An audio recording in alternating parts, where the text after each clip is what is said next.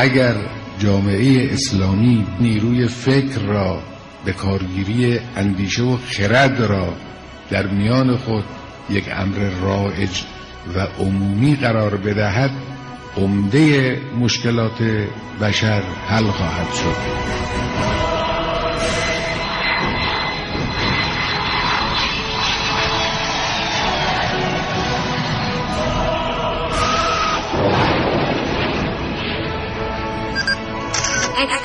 کاوشگر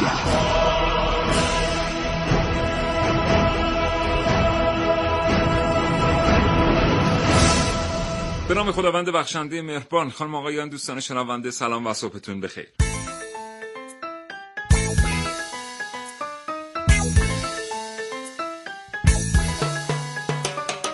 شنونده کاوشگر هستید از رادیو جوان.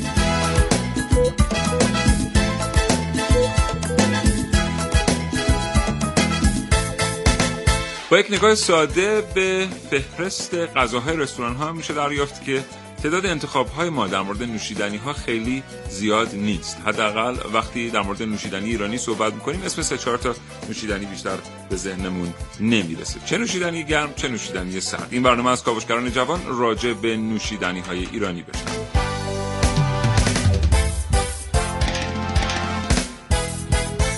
چه دوست دارید برنامه رو نقد کنید یا پیشنهادی دارید که فکر می‌کنید به ما کمک می‌کنه برنامه بهتری تولید بکنیم، ازتون خواهش می‌کنم پیشنهادات خودتون رو و انتقاداتتون رو برای ما ارسال کنید. سه هزار و هشتصد و هشتاد و یک در اختیار شماست. می‌تونید پیامک بفرستید، همینطور از راهگذر مراجعه به وبسایت شبکه رادیویی جوان هم می‌تونید آرایتون رو ثبت کنید. آنچه شما می‌نویسید رو به دقت می‌خوانیم، چیزی که می‌فرستید رو به دقت می‌شنویم و تلاش می‌کنیم ازشون استفاده کنیم.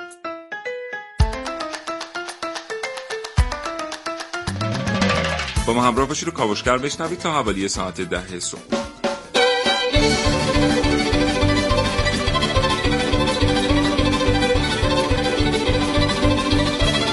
کاوشگر. کدام نوشیدنی‌های ایرانی رو نمی‌شناسیم؟ چطور می‌تونیم ذائقه اطرافیانمون رو با استفاده کردن از نوشیدنی‌های جدید تغییر بدیم؟ کدام نوشیدنی‌ها بودند اما امروز از میان رفتند؟ اینها و خیلی چیزهای دیگر در کاوشگر امروز.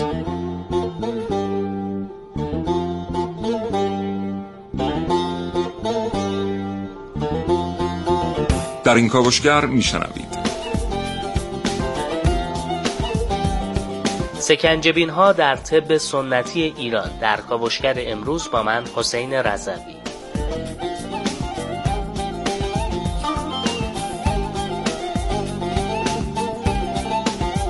هر برگ چای یه دلار رو زمین. در برنامه که من ونوس میرعلایی بشنوید.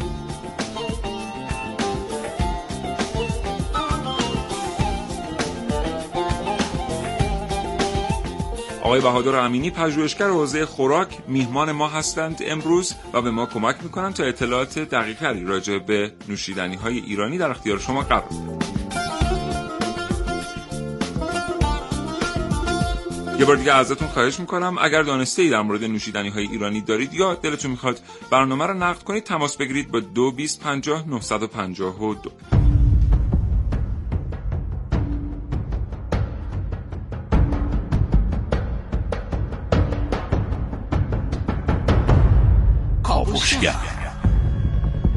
خب همونطور که خدمتون گفتم ما امروز میزبان آقای بهادر امینی هستیم که قبلا از حضورشون در چند تا برنامه دیگه هم استفاده کردیم، مثل برنامه دیزی که خیلی مورد استقبال شما دوستان هم قرار گرفت. امروز میهمان ما هستن، دعوت ما رو پذیرفتن که با هم در مورد نوشیدنی‌های ایرانی صحبت کنیم. آقای امینی خیلی خوش آمدید. سلام، خیلی خوشحالم در خدمت شما هستم. خیلی سلامت باشین. مرسی. آقا در بخش نوشیدنی‌های گرم که انواع دمنوش‌ها رو ما می‌شناسیم، تو نوشیدنی‌های سرد هم یه دونه دوغ با یکی دو تا نوشیدنی دیگه مثل مثلا همین شربت‌های معمول و که با عرقیجات و اینا عرقیات و اینا درست می‌کنن. آیا واقعا غیر از اینها چیزی در فهرست نوشیدنی‌های ایرانی هست؟ خب به طور کلی در دسته‌بندی نوشیدنی‌های که قرار میگه نوشیدنی گرم و سرد شاید به صورت کلی بشه گفت همین دمنوش‌ها هستند و عصاره‌گیری از نوشیدنی‌هایی که بر مبنای عصاره‌گیری هستند مثل قهوه و چای که ما میشناسیم. در مورد نوشیدنی‌های سرد هم خب شربت و حالا دوغ و یک سری نوشیدنی‌های دیگه، ولی خب تنوع خیلی زیادی دارند و تنوع اینها خیلی الان امروز کمتر شده و خیلی از شعبت‌هایی که ما داشتیم از بین رفتن و همینطور عادت قهوه نوشی ایرانیان خیلی تحت تاثیر قرار گرفته و میشه گفت که ما عادت قهوه نوشیمون رو تو نوشیدنی گرم از دست دادیم. یعنی ما قهوه نوشتر بودیم نسبت به این چیزی که امروز هستیم؟ بله خیلی زیاد، هم ما قهوه نوشتر بودیم، همین که فرایند و روش تهیه خاص خودمون رو داشتیم به همون شکلی که امروز قهوه ترک یا قهوه عربی یا قهوه یونانی مشهوره، ما میتونیم یک سبکی از تهیه قهوه به اسم قهوه ایرانی رو تعریف کنیم که کاملا از نظر فنی تفاوت داره با روش‌های تهیه قهوه. یه مقدار بهمون توضیح میدین که این مال چه دوره‌ای از زمانه، کی از میان رفته و اساساً چجوری بوده؟ آیا میشه دوباره احیاش کرد و ازش استفاده کرد؟ در مورد تاریخچه ورود قهوه به ایران هنوز خیلی چیز قطعی وجود نداره، ولی شاید چیزی که بشه مشخصاً گفت اینه که همزمان قهوه از طریق اعراب وارد ایران و ترکیه شده. در دوره صفویه اوج قهوه نوشی ایرانیانه و در اون زمان قهوه به روش‌های مختلفی تهیه می‌شده که در طول زمان به یک روشی رسیدند که قهوه رو آسیاب می‌کردند و دم می‌کردند، از اصطلاح پختن قهوه بیشتر استفاده می‌کردند و اون فرایندی هم که در تهیه قهوه استفاده میشه اگه بهش دقت بکنیم میبینیم کمی با دم کردن یا همون عصاره‌گیری متفاوته. تا اینکه در زمان قاجار، منظورشون در فراوری دانه قهوه هم است، هم در فراوری دانه قهوه است، هم در روش آسیاب کردن قهوه است و هم در روش دم کردن یا همون عصاره‌گیری قهوه است. در دوره قاجار به طور مشخص این روش قهوه‌گیری توسعه پیدا میکنه در اوایل دوره قاجار و اون روشی که قهوه تهیه میشه رو خارجیایی که به ایران میان میبینن کاملا متفاوت با قهوه عربی و ترکی میبینن و اشاره میکنن که یک ماده، یک مایع خیلی سیاه رنگ و قوی کاکائو مانندی تهیه میشه که حالا بر اساس اون توصیفاتی که وجود داره ما میتونیم با اطمینان زیادی بگیم که اون قهوه متفاوت با قهوه‌ای بوده که الان خورده میشه. دستورالعمل الان در دسترس هست؟ کسی نوشتتش؟ دستورالعملی که به طور مشخص از نظر فنی بشه به اون ارجاع داد نه، ولی به صورت پراکنده ما مستنداتی داریم که میتونیم از طریق اون متوجه بشیم که اون نوشیدنی قهوه تقریبا به چه شکلی بوده. ولی مستندات آرشیوی هم تا جایی که من اطلاع دارم وجود داره، ولی شاید در مورد احیا و تصحیحش کاری انجام نشده. خیلی عالی و عجیب، چون تنها چیزی که شخصا فکر نمی‌کردم این بود که ما یه قهوه ایرانی هم داشته باشیم. و از اواخر دوره قاجار چای بیشتر میاد تو سبد مصرف ما قرار میگیره و قهوه کم کم کم رنگ میشه. بله در, در واقع چای در ایران شناخته شده بوده، برعکس تصوری که خیلی جا وجود داره که چای از دوران قاجار وارد ایران شده، ولی چای به عنوان یک نوشیدنی درمانی همیشه در ایران شناخته شده بوده و مصرف میشده. قهوه در زمان قاجار کم رنگ میشه، از بین هم نمیره و تقریبا مصرفش کمتر میشه، به نوعی استحاله میشه به یک نوشیدنی محبوب در ترکیه یا همون تبدیل میشه به قهوه ترک. کم کم اون فرهنگ تهیه قهوه در ایران، اون خورده فرهنگ از بین میره و تهیه قهوه به روش ترکیه‌ای ها و ارامنه جای خودش رو میگیره. بله رایج میشه.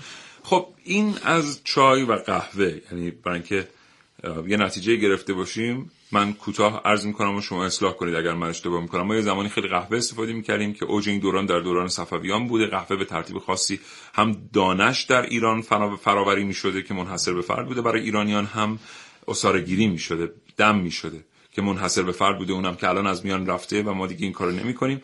و از اواخر دوره قاجار هم چای میاد بیشتر جای قهوه رو میگیره و قهوه به نوشیدنی لوکس تبدیل میشه به ترتیب. بریم یه بخشی رو بشنویم، برگردیم در مورد نوشیدنی های گرم از آقای امینی بیشتر میشنویم. یکی از قدیمی ترین و بهترین نوشیدنی های ایرانی که برای رفع تشنگی مفیده، ترکیبی جادویی به اسم سکنجبین.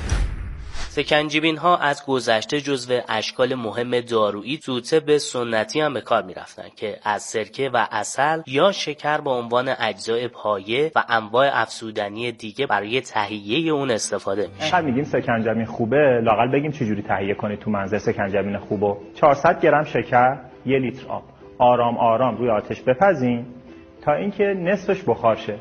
وقتی پانصد سی سی باقی موند از روی آتش برش دارین، زیر گازتون خاموش کنید، هشت قاشق غذاخوری سرکه طبیعی انگور بهش اضافه کنید. این اگه هفت هشت ساعتی یه شب تا صبح بمونه تبدیل میشه سکنجبین. این فراورده از منابع طب سنتی ایران کاربردهای موثری تو حفظ صحت انسان و درمان بیماران داره. تو بعضی از منابع سنتی فیثاغورس به عنوان اولین سازنده و پایه‌گذار سکنجبین معرفی شده و بعضی اون رو به بقراط حکیم پزشک شهیر یونانی نسبت دادن و شیخ الرئیس ابو علی سینا اون رو دستاورد حکمای فارسی زبان میدونه که از این طریق به یونانی ها رسیده. ظاهرا این ترکیبی است که بو علی به اون چیزی که بو علی سینا درست می‌کرده نزدیک‌تر. بعضیا با خوردن این سکنجبین ممکن ترش بکنن، معدهشون اذیت بشه. این طبیعت این سکنجبینی که گفتم الان مزاجش معتدل مایل به خنکیه. حالا اگه بخوایم کمی گرمتر بشه، معده اذیت نشه، به جای شکر میشه از عسل استفاده کرد. بعد چیزهای مختلف میشه بهش اضافه کرد. بعضی دوست دارن به سکنجبین نعنا اضافه میکنن. خب این گرمتر میشه، برای معده مفیدتره. اینا که نفخ و اینا میکنن با سکنجبین نعنا دیگه مشکلی پیدا نمیکنه. معرب واژه پارسی سکنجبینه که از دو کلمه سک به معنای سرکه و انگبین به معنای شهد یا عسل ترکیب شده. تو منابع طب سنتی ایران از اون به عنوان شربت سرکه هم یاد شده. به این معنی که این فراورده دارویی مایع از سرکه هست که تو فرایند شربت سازی به عنوان جزء پایه مورد استفاده قرار می گرفته. از منظر داروشناسی طب سنتی ایران عموم غذاها و داروهای ترش به خاطر سردی، مایع بودن و لطافت جوهرشون میتونن جاری کننده، تلطیف کننده، نفوذ دهنده و سوس کننده باشن و ایجاد رطوبت کنن که البته این تاثیرات با توجه به ترشی اونها متفاوته. بعضی عناب اضافه میکنن، ممکنه زرشک اضافه بکنید، ممکنه آلو اضافه بکنید، ممکنه کاسنی اضافه بکنید. هر کدوم از اینا خاصیت سکنجبین شما رو تغییر میده. میتونن عصاره اینو یعنی جداگانه اینها رو بپزین، عصاره‌اش رو بگیرین، اضافه کنید به سکنجبینتون تا سکنجبین مورد علاقه شما حاصل بشه. با توجه به تنوع اجزای اولیه و نسبت‌های اونها، نمونه‌های متنوعی از سکنجبین قابل تهیه و استفاده است و به استناد برآورد متون مختلف طب سنتی هزار و دویست و شصت نوع سکنجبین وجود داره که در مقایسه با سایر اشکال دارویی از تنوع زیادی برخورداره. تنوعی که باعث شده اون رو برای فصول و مزاج‌های مختلف برای افراد سالم به عنوان نوشیدنی سالم توصیه کنند و بر اساس نحوه اثر درمانی هم برای درمان بیماری‌های مختلف به صورت اختصاصی پیشنهاد بدهند.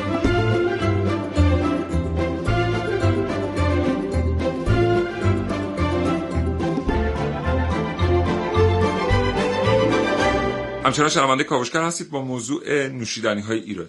چای و قهوه رو که بذاریم کنار، تو بخش نوشیدنی‌های گرم دیگه باید به چی اشاره کنیم؟ تو بخش نوشیدنی‌های گرم خب به دمنوش‌ها هم میتونیم اشاره بکنیم که البته ذاتاً تفاوتی با دم کردن مثلا چای یا قهوه ندارن. به هر حال ما یک گیاهی داریم یا یک ادویه‌ای داریم که به روشی فراوری شده و بعد اون رو در آب جوش دم میکنن یا میجوشونن و عصاره اون رو می نوشیم. طبیعتا تفاوتی مثل بین دمنوش زنجبیل یا دمنوش نعنا با چای وجود نداره، فقط چای یا قهوه چون نوشیدنی های محبوب تری شدن روی روش های فراوریشون و روش های تهیهشون تمرکز بیشتری شده، سرمایه گذاری بیشتری شده و در واقع دانش تهیه اونها بیشتر توسعه پیدا کرده. تف... تنوع دمنوش هم خب توی ایران خیلی زیاده و یک مقدارش هم کاربرد درمانی داشته، یعنی جدای از اینکه بحث نوشیدنی برای لذت باشه توسط حکیمان و طبیب‌ها برای مقاصد درمانی توسعه پیدا کرده، ولی تقریبا میشه گفتش که از همه ادویه‌ها و علفیجات و حتی میوه‌هایی که تو اقلیم ایران پیدا میشه ما یک دمنوشی میتونیم تهیه بکنیم. و آقای امینی واقعا چقدر از اینها رو در حال حاضر ما داریم مصرف میکنیم؟ من آمار درستی ندارم. نه واقعا میدونم که نمیتونم آمار درستی داشته باشم. خیلی از این نوشیدنی ها حالت نوشیدنی های بومی پیدا کردند و در بین یک قوم در یک منطقه به صورت نوشیدنی روزمره استفاده میشن، یعنی حالا مخصوصا متناسب با فصل دم میشن، استفاده میشن.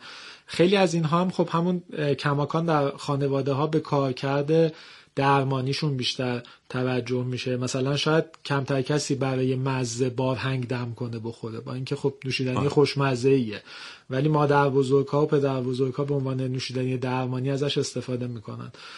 طبیعتا خیلی از اینها باید در دنیای صنعت در واقع گردشگری غذای امروزی توسعه پیدا بکنن و با روش‌های فراوری شبیه قهوه و چای عرضه بشن تا ما بتونیم اینها رو تو مصرف عمومی مردم داشته باشیم. یعنی اینکه اگه من درست فهمیده باشم، شما میگید که از دم کردن بعضی از گیاهان میشه یه دم نوشی به دست آورد که بعضی وقتا ممکنه این فرایند فرایند ساده‌ای نباشه. مثلا اگر ما تر تهیه بکنیم، اون جوشاندنی رو ممکنه فاسد شه، یا ممکنه نیاز به یک فراوری پیش از دم کردن وجود داشته باشه. شما میگید اگه ما بتونیم یک کاری بکنیم که عین چای یک عنصر خشکی وجود داشته باشه که خریداری بشه، دم بشه، مثلا برای بالهنگ یا برای چیزهای دیگر، مردم کم کم شروع میکنن دوباره از اینا استفاده کردن. بله، طبیعتاً باید این فرآیند به همین شکلی که شما میفرمایید رخ بده، یعنی دسترسی پذیری یک ماده غذایی برای مصرفی که از شاخصهایی که باعث میشه رشد بکنه مصرفی. این از نظر صنعتی چقدر ممکنه؟ از نظر صنعتی طبیعتا ممکنه، یعنی حالا با تجربه مشاب دمنوش‌های مشابهی که حتی از کشورهای دیگه داره توی ایران میاد استفاده میشه، ما میبینیم که تو خیلی از کافه‌های تهران دمنوش‌های گیاهی محبوبه که وارداتی هستند، یعنی مال اقلیم ایران نیستند و از جای دیگه وارد میشن. همینایی که به شکل چای‌های کیسه‌ای دارن عرضه میشن. حالا منظورم نحوه بسته‌بندیش است، منظورم خود در واقع دمنوش اون گیاهی است که مال ما نیست. چون سوال من پیرامون این فراوری صنعتی است. آیا اگر ما بیایم اینها رو برای این که در دسترس قرار بدیم از یک فرایند صنعتی بگذرونیم و مثلا ازشون یک چیزی شبیه چای کیسه‌ای بسازیم، آیا خواص اینها، مزه اینها و اون چیزی که باید حفظ میشه؟ این سوال خیلی از مردم هست. من در مورد خواص اطلاعی ندارم، ولی در مورد مزه احتیاج به همون فراوری صنعتی درستی داره که مثلا اگه من یه چای کیسه‌ای یا دمنوش دارچین دارم، خیلی تفاوتی با اینکه برم خودم چوب دارچین تهیه بکنم و تو خونه بخوام حالا دم بکنم نداشته باشه و احتیاج به یک دانش تخصصی هم نداشته باشه. ما الان خیلی از دمنوش‌هایی که به صورت سنتی تو ایران استفاده می‌کنیم بر مبنای تجربه که نسل به نسل انتقال پیدا کرده میدونیم باید اینو چجوری دم بکنیم، چقدر بمونه خوبه، چیکارش بکنیم مزهش بهتر میشه. مثلا من میتونم مثال بزنم، ما دمنوش لیمو امانی که درست میکنیم رو تجربه میگن پوستش رو اگه بریزی تلخ میشه، زیاد بمونه تلخ میشه. خب این میتونه تبدیل به یک محصولی بشه که احتیاج به هیچ دانشی نشه. هر چقدر این فرآیند تسهیل بشه، استفاده عمومیش راحت‌تر میشه و طبیعتاً مردم بیشتری استفاده میکنن. مثل همین بسته‌های چای وارداتی که دمنوش‌های وارداتی که تو کافه رستوران ها داره استفاده میشه، دلیلش اینه که خیلی با دستورالعمل مشخص و راحتی، مثلا مثل چای میگن یک قاشق چای خوری غذاخوری از اینو توی آب بریزید بعد پنج دقیقه سرو بکنید، به همین راحتی. ولی تنوع ادویه و گیاهانی که ما داریم هر کدوم یک روش دم کردنی داره که اصلا ممکنه مردم اقلیم‌های متفاوت ایران با گیاهی که مال منطقه خودشون نیست آشنا نباشن و همین باعث میشه که ریسک نکنن بخوان همچین چیزی رو دم کنن بخورن. عجب. و واقعا یه مسئله دیگه هم همونیه که شما اول بهش اشاره کردید، من اینو به عنوان یه شهروند میگم، اسم خیلی از این دم کردنی ها که میاد من یاد دارو میافتم بیشتر تا نوشیدنی. اینم فکر کنم یه ذره کمکاری فعالین حوزه گردشگری غذا باشه، یعنی یک تلاشی باید انجام بشه که این دو حوزه از هم جدا بشن. یعنی ما یک جایی داریم راجع به غذا حرف میزنیم، راجع به خوراک حرف میزنیم، هدف از این اینه که مزه های جدید، طعم های جدید، مزه های خوب احساس بشه. یه موقعی هم هستش که دارن به کارکرد درمانی اون نگاه میکنن. خیلی جاهای این خلط مبحث و موضوع مخصوصا توی حوزه گردشگری ما داره رخ میده. حتی مسئولین ما میان این دوتا رو با هم مخلوط میکنن و وقتی مثلا میگم یک نشستی، یک همایشی، جشنواره‌ای راجب غذاست، به طور تخصصی راجب غذاست، راجب طب سنتی و طب دارویی صحبت میکنن. همین این باعث شده که ذهن مردم نسبت به این شکل بگیره که هر دمنوشی داروه. ولی خب ما میتونیم این تفاوت رو قائل بشیم و مشخص بکنیم، همونطور که چای مثلا به عنوان دارو استفاده میشه، چای سیاه که ما میخوریم تو ایران سالها به عنوان دارو استفاده میشه، ولی الان مشخص شده که خب ما میتونیم تو خونه هم اینو استفاده بکنیم و در صنعت غذا هم استفاده بشه. بریم یه بخشی رو بشنویم، برگردیم. همچنان آقای امینی اینجا میهمان ما هستن. کاوشگر.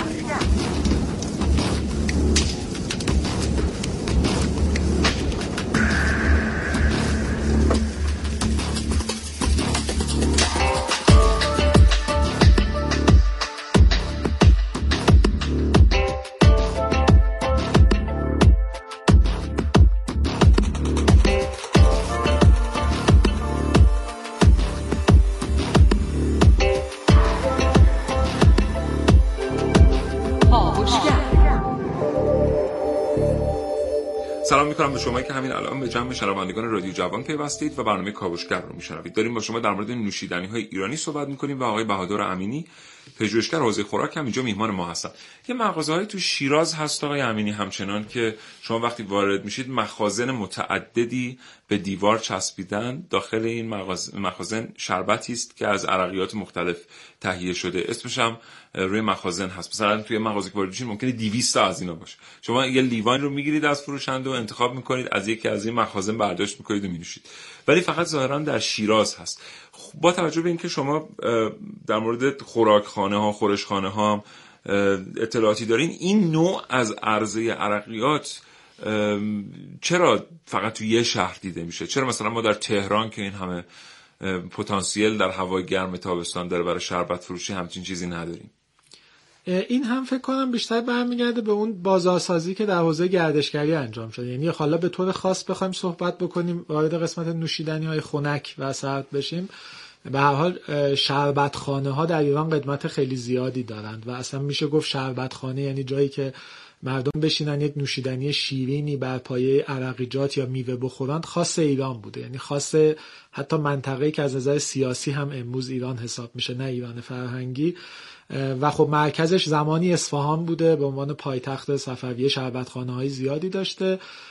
از کاشان در واقع عرقیجات زیادی تهیه می شده و همینطور شیراز هم به عنوان جایی که تنوع ادویه و گل و محصولات گیاهی زیاد داشته، خب در فن تهیه عرق گیاهی خیلی پیشرفت کرده بودن و محصولات زیادی درست می‌کردن. این فرهنگ شربت نوشی و شربت خوردن تقریبا میشه گفتش که خیلی به دلایل، حالا شاید میشه گفتش که لوجستیکی و حمل و نقلی، خیلی از همون حد فاصله اصفهان بالاتر نیامد تو ایران. جسته گریخته و پراکنده انتقال پیدا کرد فرهنگش، ولی تو اون منطقه‌ای که میشه گفت تقریبا بین اصفهان تا شیراز امروزی خیلی محبوب شد. به هر حال ما تو کاشان هم الان میبینیم هنوز شربتخانه و شربت نوشیدن خیلی محبوبه در شهرهای تو اون منطقه. به نوعی میشه گفتش که تو یک کمربندی بین اصفهان و شیراز این نوشیدن شربت‌های عرقیجاتی محبوب‌تر ماند و بیشتر به سایر نقاط ایران انتقال پیدا نکرد، ولی امروزه خیلی توجیهی نداره. به هر حال شربتی که از چیزهاییه که ما میتونیم تو حوزه گردشگری غذا خیلی روش کار بکنیم و محصولی است که میتونیم با اون جذب گردشگر خیلی بالایی داشته باشیم. بسیار عالی. آقای امینی، توی بخشی داشتیم در مورد این صحبت میکردیم که خیلی از چیزها رو میتونیم در خانه داشته باشیم، ازشون شربت بسازیم یا دمش کنیم، نوشیدنی گرم درست کنیم و مصرف کنیم. ولی آیا به طور مشخص میشه و ممکنه که این تنوع از نوشیدنی ها در سبد مصرفی یک خانواده باشه؟ یعنی ما تو در دنیا داریم ملتی که این تعداد نوشیدنی رو به عنوان نوشیدنی های رایج مصرف بکنن؟ تفاوتش رو باید در نوشیدنی صنعتی و خانگی ببینیم. حالا در مورد نوشیدنی صنعتی همینطور که خودتون فرمودید تنوع خیلی کمه، یعنی به نسبت تنوع بسیار کمه، به نسبت چیزی که ممکنه تو خونه ها مصرف بشه کمتره. ولی اینکه تو خونه ها چقدر امکان داره که هر کسی تنوعی از نوشیدنی داشته باشه، به هر حال توی خود ایران قبل از ورود نوشیدنی‌های صنعتی همین تنوع شربت‌های بر مبنای عرقیجات یا شربت‌های بر مبنای میوه وجود داشته. تو بیشتر خونه‌های ایرانی دیگه حداقل ده دوازده شربت میوه‌ای بوده، مثل آلبالو، حالا بعد از اینکه توت فرنگی اومد توت فرنگی، یا خیلی میوه‌هایی که بومزاد ایران هستند کمتر در خارج از ایران خورده میشن. مثلا شربت ریواس خیلی شربت محبوبی بوده، یا شربت گلپر خیلی شربت محبوبی بوده. شربت هایی که دیگه فراموش شدن تقریبا و جاشو شربت های وارداتی گرفتن. به هر حال تو خونه ها همیشه همچین چیزی وجود داشته. الان خیلی کم رنگ تر شده، داره جای خودش رو به نوشیدنی های صنعتی نزدیک به شربت میده، ولی کلا امکان پذیره و خب خیلی جا هم داره استفاده میشه. میشه روی احیای مصرف نوشیدنی های کمی سالمتر از نوشیدنی صنعتی کار کرد تو کشور. بله. پس این ممکنه، چون من دارم به این فکر میکنم که در یک کابینت رو مثلا باز بکنیم توش سی جور دمنوش وجود داشته باشه، دم کردنی وجود داشته باشه، بعد آیا واقعا مثلا میشه به اینا همه اینا توجه کرد؟ یا واقعا بعد یه برنامه‌ای داشت که هر روز از ماه یکی از اینا مصرف بشن؟ چون معمولا ما در ملت‌ها هم که نگاه می‌کنیم دو سه جور دم کردنی رو توی کابینت‌هاشون دارن و ازشون استفاده می‌کنن. حالا اینکه بشه واقعا وارد فرهنگ کرد، خودش اتفاق جالبی. و مورد بعدی قیمت. قیمت هم خیلی تاثیرگذاره، ولی خب فکر میکنم که باز اون فرایند عرضه راحت صنعتیش قیمتشون میتونه پایین‌تر بیاد. حداقل حد نوشابه‌های گازدار میتونه پایین بیاره و قابل دسترس باشه. یه چند شرکت هم سعی کرده بودن همچین چیزایی تولید بکنن، ولی به خاطر اینکه روی ظاهره بازار خیلی کار نکرده بودن شاید موفق نشدن. به هر حال اکثر مردم وقتی که تو سفرهاشون جای شربتخانه سنتی میبینن شربت مصرف میکنن. همین الان هم تو کافه اکثر شهرها شربت‌های سنتی ایرانی بر پایه عرقیجات محبوب شناخته شده طرفدار داره، مخصوصا تو فصل تابستانی. چیزی نیستش که بگیم ذائقه مردم دیگه این با این آشنا نیست یا این رو پس زده. اتفاقا با ذائقه ما محصولات بر پایه ادویه خیلی تطبیق بیشتری داره. شاید اون دلیلی که نشد محصولات چند بار صنعتی بشن به خاطر اینکه رو ذائقه سنجی بازار خوب کار نشد. شما چند بار اشاره کردید به همین عبارت محصولات بر پایه ادویه. اینا مثلا ما به گلگاو زبون میگیم یه محصول بر پایه ادویه. گلگاو زبون حالا خودش ادویه و شاید نشه خیلی ساختار درستی تعریف کنم. میگن هر چیزی که طعم خوراکی رو تحت تاثیر قرار بده ادویه است. یعنی همون جور که دارچین یه چوب یک جور درخت ادویه میشه، یا یک ریشه‌ای مثل زنجبیل ادویه میشه، فلفل هم ادویه میشه، و خیلی از در واقع حتی این علفی علفیجات خشکی هم که ما استفاده میکنیم تو دسته‌بندی ادویه ها قرار میگیرن. ولی ما چیز مشخصی که میتونیم در مورد پیشینه آشپزی ایرانی بگیم فن تقطیر ادویه ها و تهیه چیزی به اسم عرق از ادویه های شناخته شده که تو دنیا به صورت سابه یا حالا پودر پودر استفاده می شدند. عرق گرفتن از ادویه ها خیلی خاص منطقه ایران، فنش توسعه پیدا کرده، نه اینکه خاص ایران باشه ولی توسعهش تو ایران بوده. مثلا ما عرق هل یا عرق دارچین برامون اولویت داشته به مصرف اینکه خود پودر هل یا خود دانه هل رو توی غذا استفاده بکنیم. خیلی از غذاهای ایرانی که الان شاید به نظر غذاهای سنتی و قدیمی میان دارن با ادویه ساییده شده یا با در واقع ادویه درسته درست میشن، ولی خیلی از اینا مثلا با همون عرق هل یا عرق دارچین تهیه میشن که مزهش کمی تفاوت داره. الان غیر از گلاب و یکی دو تا در واقع چیز دیگر از عرقیات ما چیز دیگری استفاده نمی‌کنیم در آشپزی می‌کنیم. نه دیگه، مصرفش خیلی کم شده تو آشپزی روزمره روزمرهمون دیگه. این یعنی خسارته آقای امینی، خسارته که از این نظر خسارتی که در واقع ما داریم خودمون رو تو قالب رقابت با بقیه در یک دسته بزرگی قرار میدیم. یعنی ما نمیایم روی اون داشته هایی که تو فرهنگ آشپزیمون داشتیم تمرکز بکنیم و سعی کنیم اونها رو توسعه بدیم.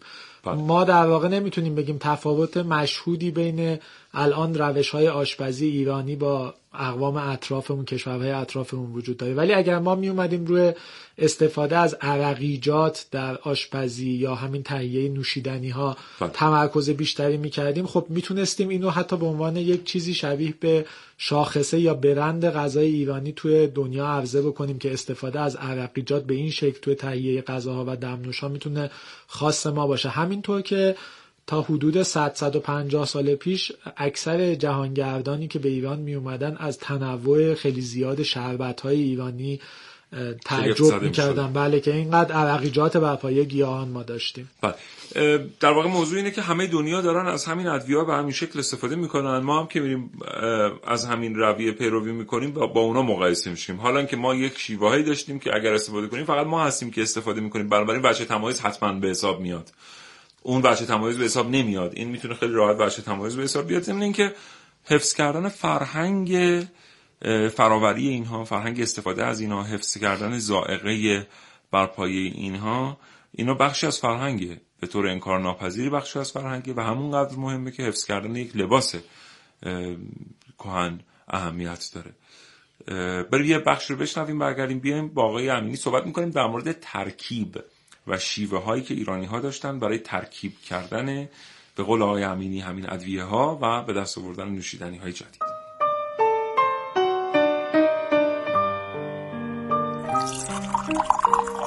شاید چای قدیمی ترین نوشیدنی ما ایرانی‌ها باشه که از خاله‌بازی‌های دوران کودکی تا مهمترین مهمونی‌هامون حضور پررنگ داشته و جوری با زندگی روزمره مردم ما عجین و آمیخته است که انگار هر بچه ایرانی بعد از به دنیا آمدن مثل زبان مادری عطر و طعم این نوشیدنی سحرانگیز رو میشناسه. چای واسه ما ایرانی‌ها فقط یه نوشیدنی نیست، یه فرهنگه، فرهنگی که شمال تا جنوب، شرق تا غرب این سرزمین رو به هم پیوند میده و حتی بیشتر از فرش ایرانی نشونه ملیت ماست.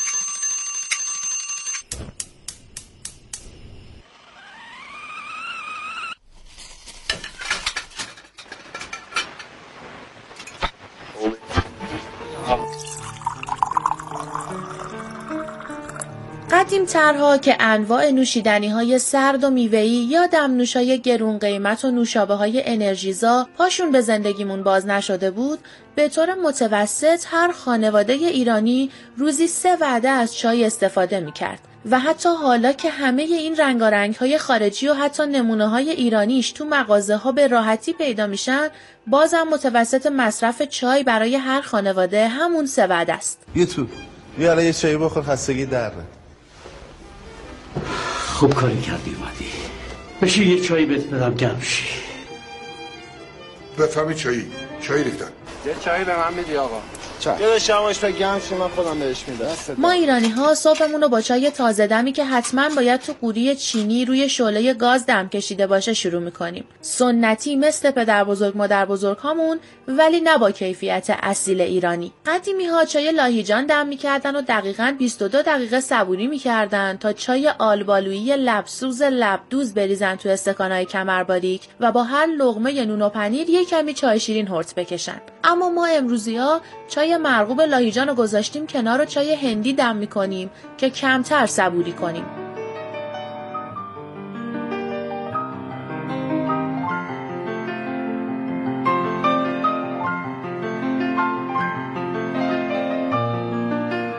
ما لذت نوشیدن چای گیلان رو نادیده گرفتیم و از چای کیسه‌ای های استفاده می‌کنیم که وقت بخریم در ازای کوتاه شدن عمرمون. انتخاب ما ایرانی‌ها جدیداً انقدر سطحی شده که این روزها حتی چای وارداتی ترکیه‌ای به سبد خریدمون اضافه شده. حالا همینطور که ما بین سنت و مدرنیسم معلقیم، صادرات چای ایرانی چیزی حدود بیست میلیون دلاره، در حالی که واسه واردات چای خارجی که بهش نیازی هم نداریم ششصد میلیون دلار هزینه می‌کنیم.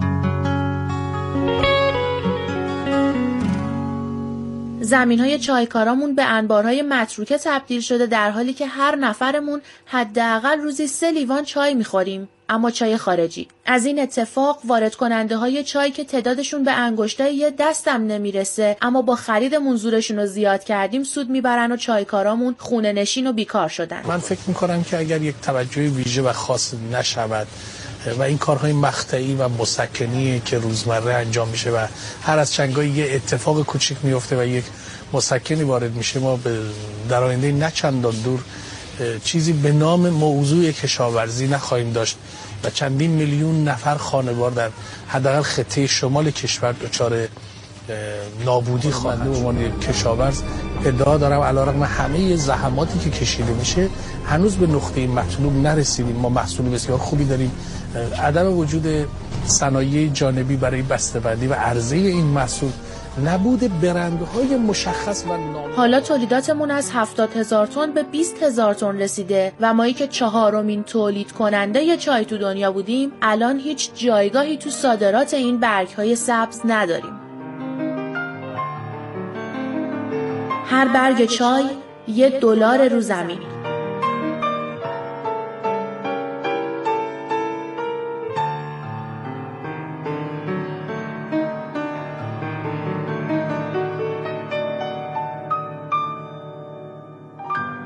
خب همچنان اینجا در خدمت آقای بهادر امینی هستیم، پژوهشگر حوزه خوراک، و از شما متشکرم که این برنامه کاوشگر رو با موضوع نوشیدنی‌های ایرانی میشنوید. یه چند تا موضوع که تا الان بهشون اشاره شده و خیلی مهم بوده، یکیش اینه که ما کلی نوشیدنی میتونیم در ایران داشته باشیم که به سراغشون نمیریم و بعضیاشون دارن فراموش میشن و محدود شده این به همین چای و گاهی اوقات قهوه که مینوشیم و اگر دری به تخته بخوره یه چیزی هم دم کنیم و از یه دم نوشی استفاده بکنیم.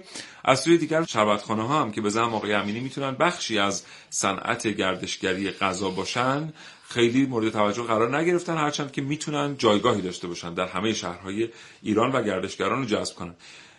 بیایم سراغ ترکیبات و البته آقای امینی میخواستن یه نگاهی هم بیاندازم دوباره به تاریخ نوشیدنی ها.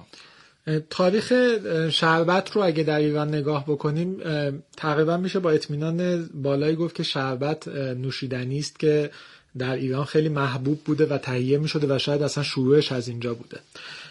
به دو دلیل هم میشه این استناد تاریخی رو بررسی کرد. یکی این که برای تهیه شربت ها محصولی که خیلی مورد نیاز بوده نیشکر بوده و در سالهای اول در واقع در اوایل تهیه نوش شربت‌ها فقط نیشکر بوده که نقش شیرین کننده رو داشته و خب خوزستان ایران یکی از بهترین مناطق تهیه نیشکر دنیا بوده. اصلا اسم خوزستان از خوز میاد که همون ساقه نیشکره و نیشکر خوزستان بسیار محبوب و معروف بوده در دنیا. حتی خند که احتمال زیاد ممکنه واژه قند از اون تهیه شده باشه، یعنی از اون اومده باشه، شکر سرخی بوده که در خوزستان تهیه می شده و ترکیب خند با آبهای میوه و عرقی جا که داشتیم نوشیدنی خیلی محبوبی بوده. همین آب میوه‌ای که ما امروز میشناسیم و به اسم افشوره شناخته می شده، آب میوه رو می گرفتن.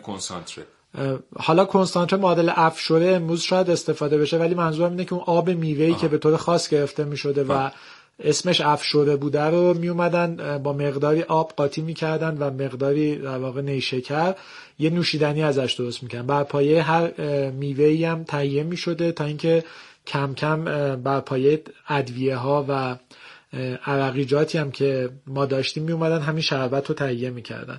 این شربت ها خاصیتی که داشتن این بوده که خب حالا هم به عنوان نوشیدنی که آتش رو رفع میکنه و گرمای هوا رو قابل تحمل میکرده استفاده میشدن و همین که کاربرد شاید میشه گفت کاربرد اصلیشون شاید از قرن چهارم هجری به بعد به عنوان دسر بوده در غذای ایرانیان، مخصوصا در آشپزی شاهی درباری. شاید یکی از دلایلی که یعنی این نوشیدنی‌های سرد و شربت‌هایی که در ایران محبوب بودن، یکی از دلایلی که ما به طور خاص خیلی دسر نداریم یا واژه‌ای برای همچین چیزی نداشتیم بوده که شربت رو به عنوان در واقع بعد از غذا به عنوان یک چیز شیرین خنک مصرف می‌کردن. یه سوالی که البته ربطی به موضوع برنامه نداره ولی برام جالب ازتون اینجا بپرسم اینه که ژله از کی آمد؟ ژله راست ژله به اون به این شکلی که ما ژله میوه‌ای میشناسیم خب تقریبا یک محصول تقریبا جدیدی حساب میشه، ولی ژله‌ای که از آب گوشت یا همون قلم و بسته شدن اون ترکیب تهیه میشده یه محصول خیلی قدیمیه که سرد هم خورده میشده و غذای محبوبی بوده. ولی ژله میوه‌ای به صورت که در واقع یک سری از میوه ها هستن وقتی آبشون تهیه میشه یک ماده داخلشون دارن که این باعث میشه که یه ذره وقتی توی هوای سرد قرار میگیرن بسته بشن به صورت مشخص من الان نمیدونم که دقیق بگم از چه تاریخی ژله به صورت حالا سنتی یا صنعتی تهیه شده، ولی در واقع این ترکیبی که آب میوه هایی که حاوی پکتین بودن و بذارن توی جای سردی تا اینا یه ذره بسته بشن و خورده بشن، یک نوشیدنی، یک در واقع محصولی بوده که تقریبا میشه گفت حدود دویست سال حداقل تو ایران قدمت داره. من راجع به تاریخ خارج از ایرانش اطلاع دقیق ندارم. بسیار برگردیم ما سر اون بحثی که من شما رو مجبور کردم ازش فاصله بگیریم.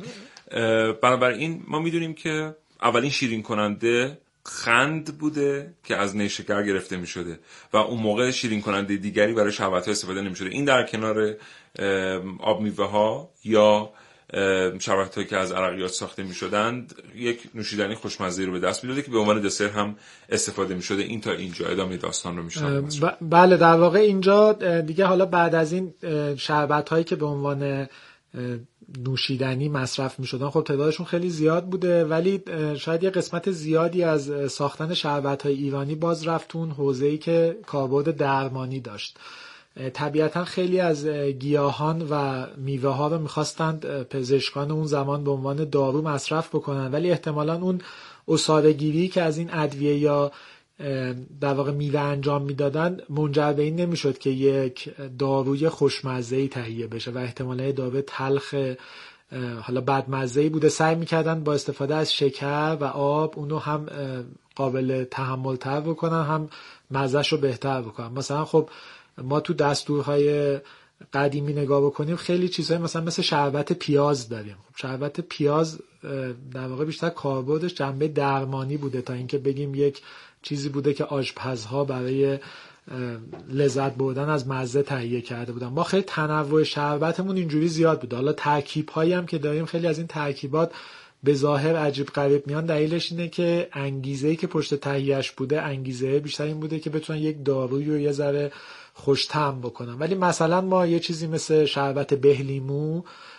که در واقع قدمت زیادی هم تقریبا میتونیم بگیم توی ایران داره، جزو چیزهایی است که میشه به طور مشخص گفت مثلا یک آشپزی سعی کرده همچین ترکیبی رو تهیه بکنه با هدف اینکه یک نوشیدنی خوشمزه‌ای داشته باشیم. و از همه مهمتر سرکنگبین یا همین سکنجبین که ترکیب سرکه و هر شیرین کننده‌ای بوده. حالا ما امروز بیشتر فکر میکنیم سرکه و قنده و حتی اون عامل سرکش هم هر چیز ترشی بوده. ما به طور مشخص و منحصر به فرد میتونیم بگیم نزدیک هزار و دویست نوع سرکنگبین داریم و هزار و دویست نوع بله ما هزار و دویست نوع سرکنگبین مشخص داریم، یعنی اینکه دستورهای بسیار دقیقی دارن که چجوری تهیه بشن، ولی ما شاید فقط یک یا دو نمونه سر... سرکنگبین یا همون سکنجبین بشناسیم. هزار و دویست نوع خب ما قطعا دوستان من از همین تریبون اعلام می‌کنم که ما هرگز برنامه کاوشگر در مورد سرکنگبین نخواهیم ساخت، به خاطر اینکه اونجوری باید یه سریال تولید بکنیم براتون به مدت شش ماه در مورد هزار و دویست نوع سرکنگبین صحبت بکنیم. بریم یه بخش رو بشنویم بیایم. من می‌خوام این سوال کاربردی بپرسم از آقای امینی.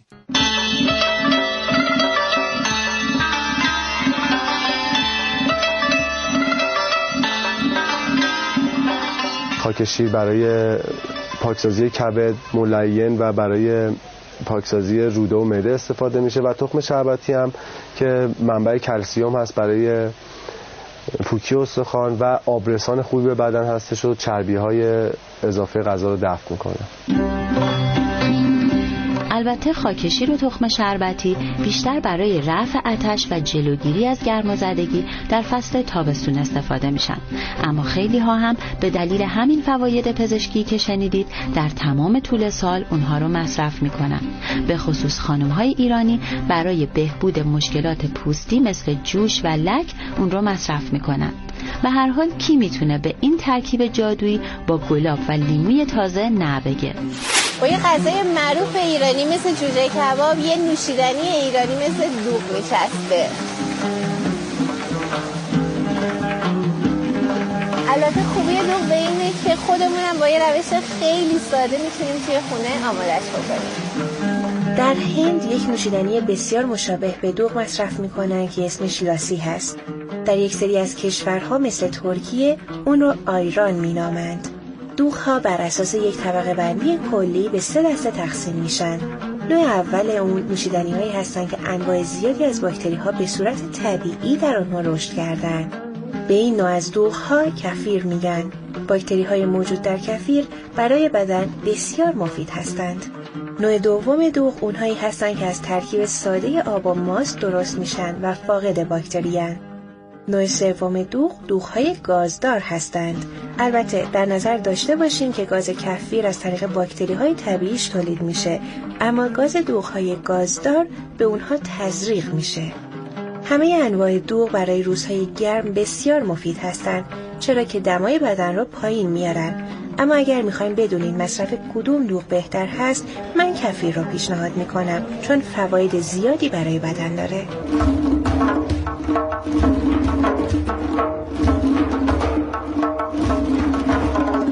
همچنان شنونده کاوشگر هستید. این آخرین فرصت ما برای گفتگوی چند دقیقه‌ای باقی همین است. آقای امینی، الان شما فرض بفرمایید که بنده یا یکی از شنوندگان می‌خوایم بریم یه نوشیدنی ایرانی رو امتحان بکنیم که قبلا امتحان نکردیم، احتمالاً خیلی در دسترس نبوده یا اصلا فراموش شده. چی رو با چی میتونیم ترکیب کنیم به نوشیدنی هیجان انگیز برسیم؟ به نظرم یکی از بهترین ترکیب‌هایی که میشه امتحان کرد و دست هر کسی بازه که با ذائقه خودش یک نوشیدنی خنک ایرانی بسازه، همین ترکیب سنتی سرکه و شیره است. حالا سرکه به معنی هر در واقع محصول بر پایه میوه‌ای که ترشی داره، یعنی سرکه هر میوه‌ای، و شیره هم باز شیره هر میوه‌ای. ترکیب کردن سرکه و شیره به یک نوشیدنی میرسه که این بر اساس ذائقه افراد میشه مزه رو ترش‌تر کرد یا شیرین‌تر کرد، سرکه رو بیشتر کنیم یا شیره رو، یا اینکه اصلا همون مزه میخوش یا ملس ازش در آورد. مثلا به فرض ترکیب کردن یه چیزی مثل آب انار با شیره انگور هم به یه ترکیب سرکه شیره‌ای یا همون سکنجه آب انار با شیره انگور به یه ترکیب سکنجبینی میرسه، یعنی به یه ترکیب میرسه که ترش و شیرینه. این ترکیب رو هر کسی تو خونش با ذائقه خودش دستش بازه که هر ترکیبی از سرکه و شیره رو امتحان بکنه. شیره های میوه‌ای که توی بازار تهیه میشن خیلی متنوعن، متاسفانه شاید شیره انگور فقط خیلی شناخته است، ولی به هر حال میشه پیدا کرد شیره های میوه زیادی توی ایران. الان به نظر شما به سراغ کدوم شیره میوه بریم؟ یکی از شیره هایی که به نظر من خیلی مزه متفاوت و خوبی میده شیره خرمالوست که توی گیلان به اسم دوشابربه تهیه میشه، با با خرمالوی محلی تهیه میشه. اون یک مزه میوه‌ای تیزی داره و خودش در واقع یه جورایی هم میشه گفت ترشی هم تو خودش مستتر داره. ترکیب کردن اون با سرکه مثلا از جنس سرکه خرما که باز یه ذره حالا مزهش از نظر سر... تو بازار سرکه میگن به بالزامیک خیلی نزدیک تره. ترکیب این دوتا با هم یک طیف مزه خیلی خوبی رو میسازه. با چه نسبتی؟ من به طور معمول اینجوریه که همیشه شیره دو برابر سرکه بوده، ولی فکر کنم این خیلی با اون ذائقه شیرینی پسند جور باشه و آه. این مقدار میشه کم و زیاد کرد. این ترکیب سرکه شیره رو من برای همین گفتم که مزیتش اینه هر کسی با ذائقه خودش, خودش میتونه. بعد افزودنی دیگه نیاز نداره، صرفا سرکه و افزودنی دیگری نداره مگر اینکه حالا ادویه ها یا همون سبزی های خشکی متناسب با مزه بهش اضافه بشه، مثل همون ترکیب مشهور سرکه و شیره‌ای که میان بهش نعنا میزنن میشه سکنجبین. به هر حال میشه با اون ترکیبات ادویه های متناسب هم اضافه کرد. مثلا میشه کمی به اون ترکیب دوشابربه و سرکه خرما مثلا میشه کمی دارچین اضافه کرد، یا اگر بخوایم مثلا یک ادویه کمی بومی‌تر استفاده بکنیم مثلا میتونیم زیره استفاده بکنیم که زیر عرق زیره اگه باشه از همه چی بهتره که یک ترکیب مطلوبی میشه. دیگه چی یا توصیه دیگه هم بگیم که تو... اینه که من حتما خودم شخصا امتحان میکنم. به صورت کلی توصیه هم همینه، در واقع به صورت کلی توصیه هم ترکیب کردن عامل سرکه‌ای با عامل شیرین کننده است، یعنی عامل سرکه‌ای حتی مثلا آب انار هم یک جور در واقع محصول ترشی حساب میشه که آب انار ترش حالا که محصول ترشیه میشه با یک چیز شیرین کننده ترکیب بشه. این ترکیب سرکه و شیره تو آشپزی ایرانی هم خیلی ترکیب محبوب و مشهوری بوده و تقریبا مزه دهنده اصلی خورش ها و آش های ایرانی سرکه و شیره بوده که کماکان رد پاش رو میبینیم در آشپزی ایرانی که خیلی جا مثلا آش یا انواع آبگوشت ها هنوز با سرکه و شیره میخورند. میگن راجع به دوغ و انواعش صحبت نکردیم. دوغ هم به طور کلی یک فراورده لبنی است که از ترکیب ماست و آب نیست، یعنی این روشی که با ماست و آب تهیه میشه خب یک روش صنعتی و جایگزین و سریعه، در واقع فراوری محصولات محصول شیره که بعد از اینکه کرش گرفته میشه مقداری میمونه و ترش میشه و اینو به عنوان نوشیدنی استفاده میکنن. خود روش‌های تهیه دوغ هم متفاوته، یعنی این هم باز یک ضعف معرفی که ما در ایران داریم. وقتی کلمه دوغ میاد خب همه فکر میکنن با خودشون که خب من دوغ خوردم، چرا مثلا باید دوغ یک منطقه یا جای دیگه رو امتحان بکنم، ولی اقوام مختلف و مخصوصا عشایر ایران به روش‌های مختلفی دوغ تهیه میکنن که همون مقدار توشیش تغییر میکنه و همون مقدار در واقع چربی که داخلش هست که این باعث میشه سبک یا سنگین بشه اصطلاحاً، و ترکیب کردنش با سبزیهای خشک و ادویه‌های مختلف که مزه‌های مختلف رو درست میکنه. در واقع این دوغ هم میتونیم بگیم یکی از نوشیدنی‌هایی است که ما میتونیم روی تنوعش خیلی کار بکنیم و معرفی بکنیم که انواع و اقسام دوغ داریم که حالا توی بازار به صورت عمده به اسم یک دوغ یا حالا دوغ محلی یا دوغ به اسم ترکیبی که داره شناخته میشه. همون جریان پنیره. بله همون جریان پنیره که ما که... این همه پنیر داریم تو مملکتمون، بعد اومدیم اسم همشون رو گذاشتیم پنیر محلی،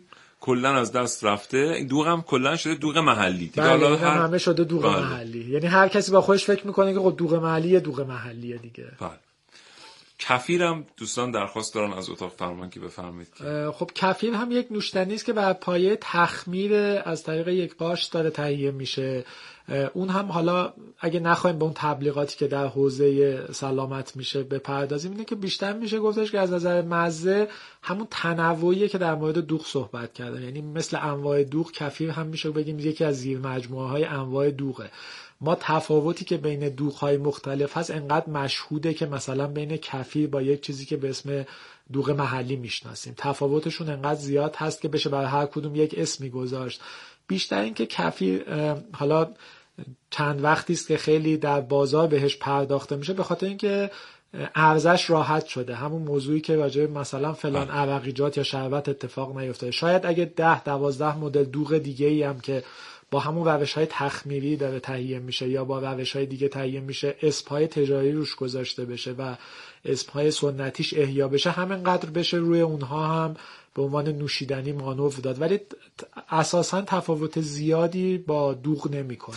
پس ما داریم در مورد اینو میگم که بحث رو به پایان ببریم، ما در مورد یه صنعتی امروز با همدیگه صحبت کردیم که هر آنچه که لازم داره در داخل خود کشوره ولی در عین حال محجوره.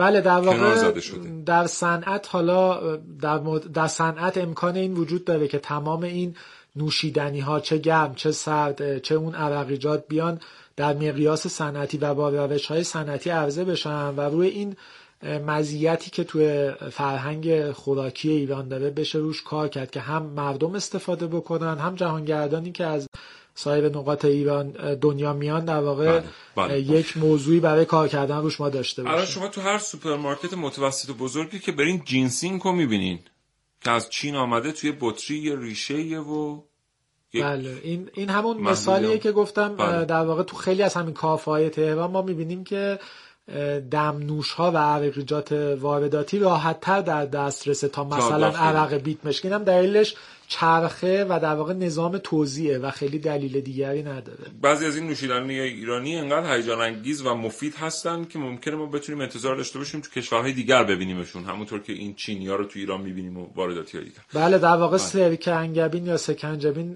جزو چیزهاییه که فکر کنم اگه از نظر میراثی نجنبیم به زودی اون رو به عنوان محصولی که در کشورهای دیگه تو حوزه گردشگری خوراکشون عرضه میشه خواهیم دید. عجب.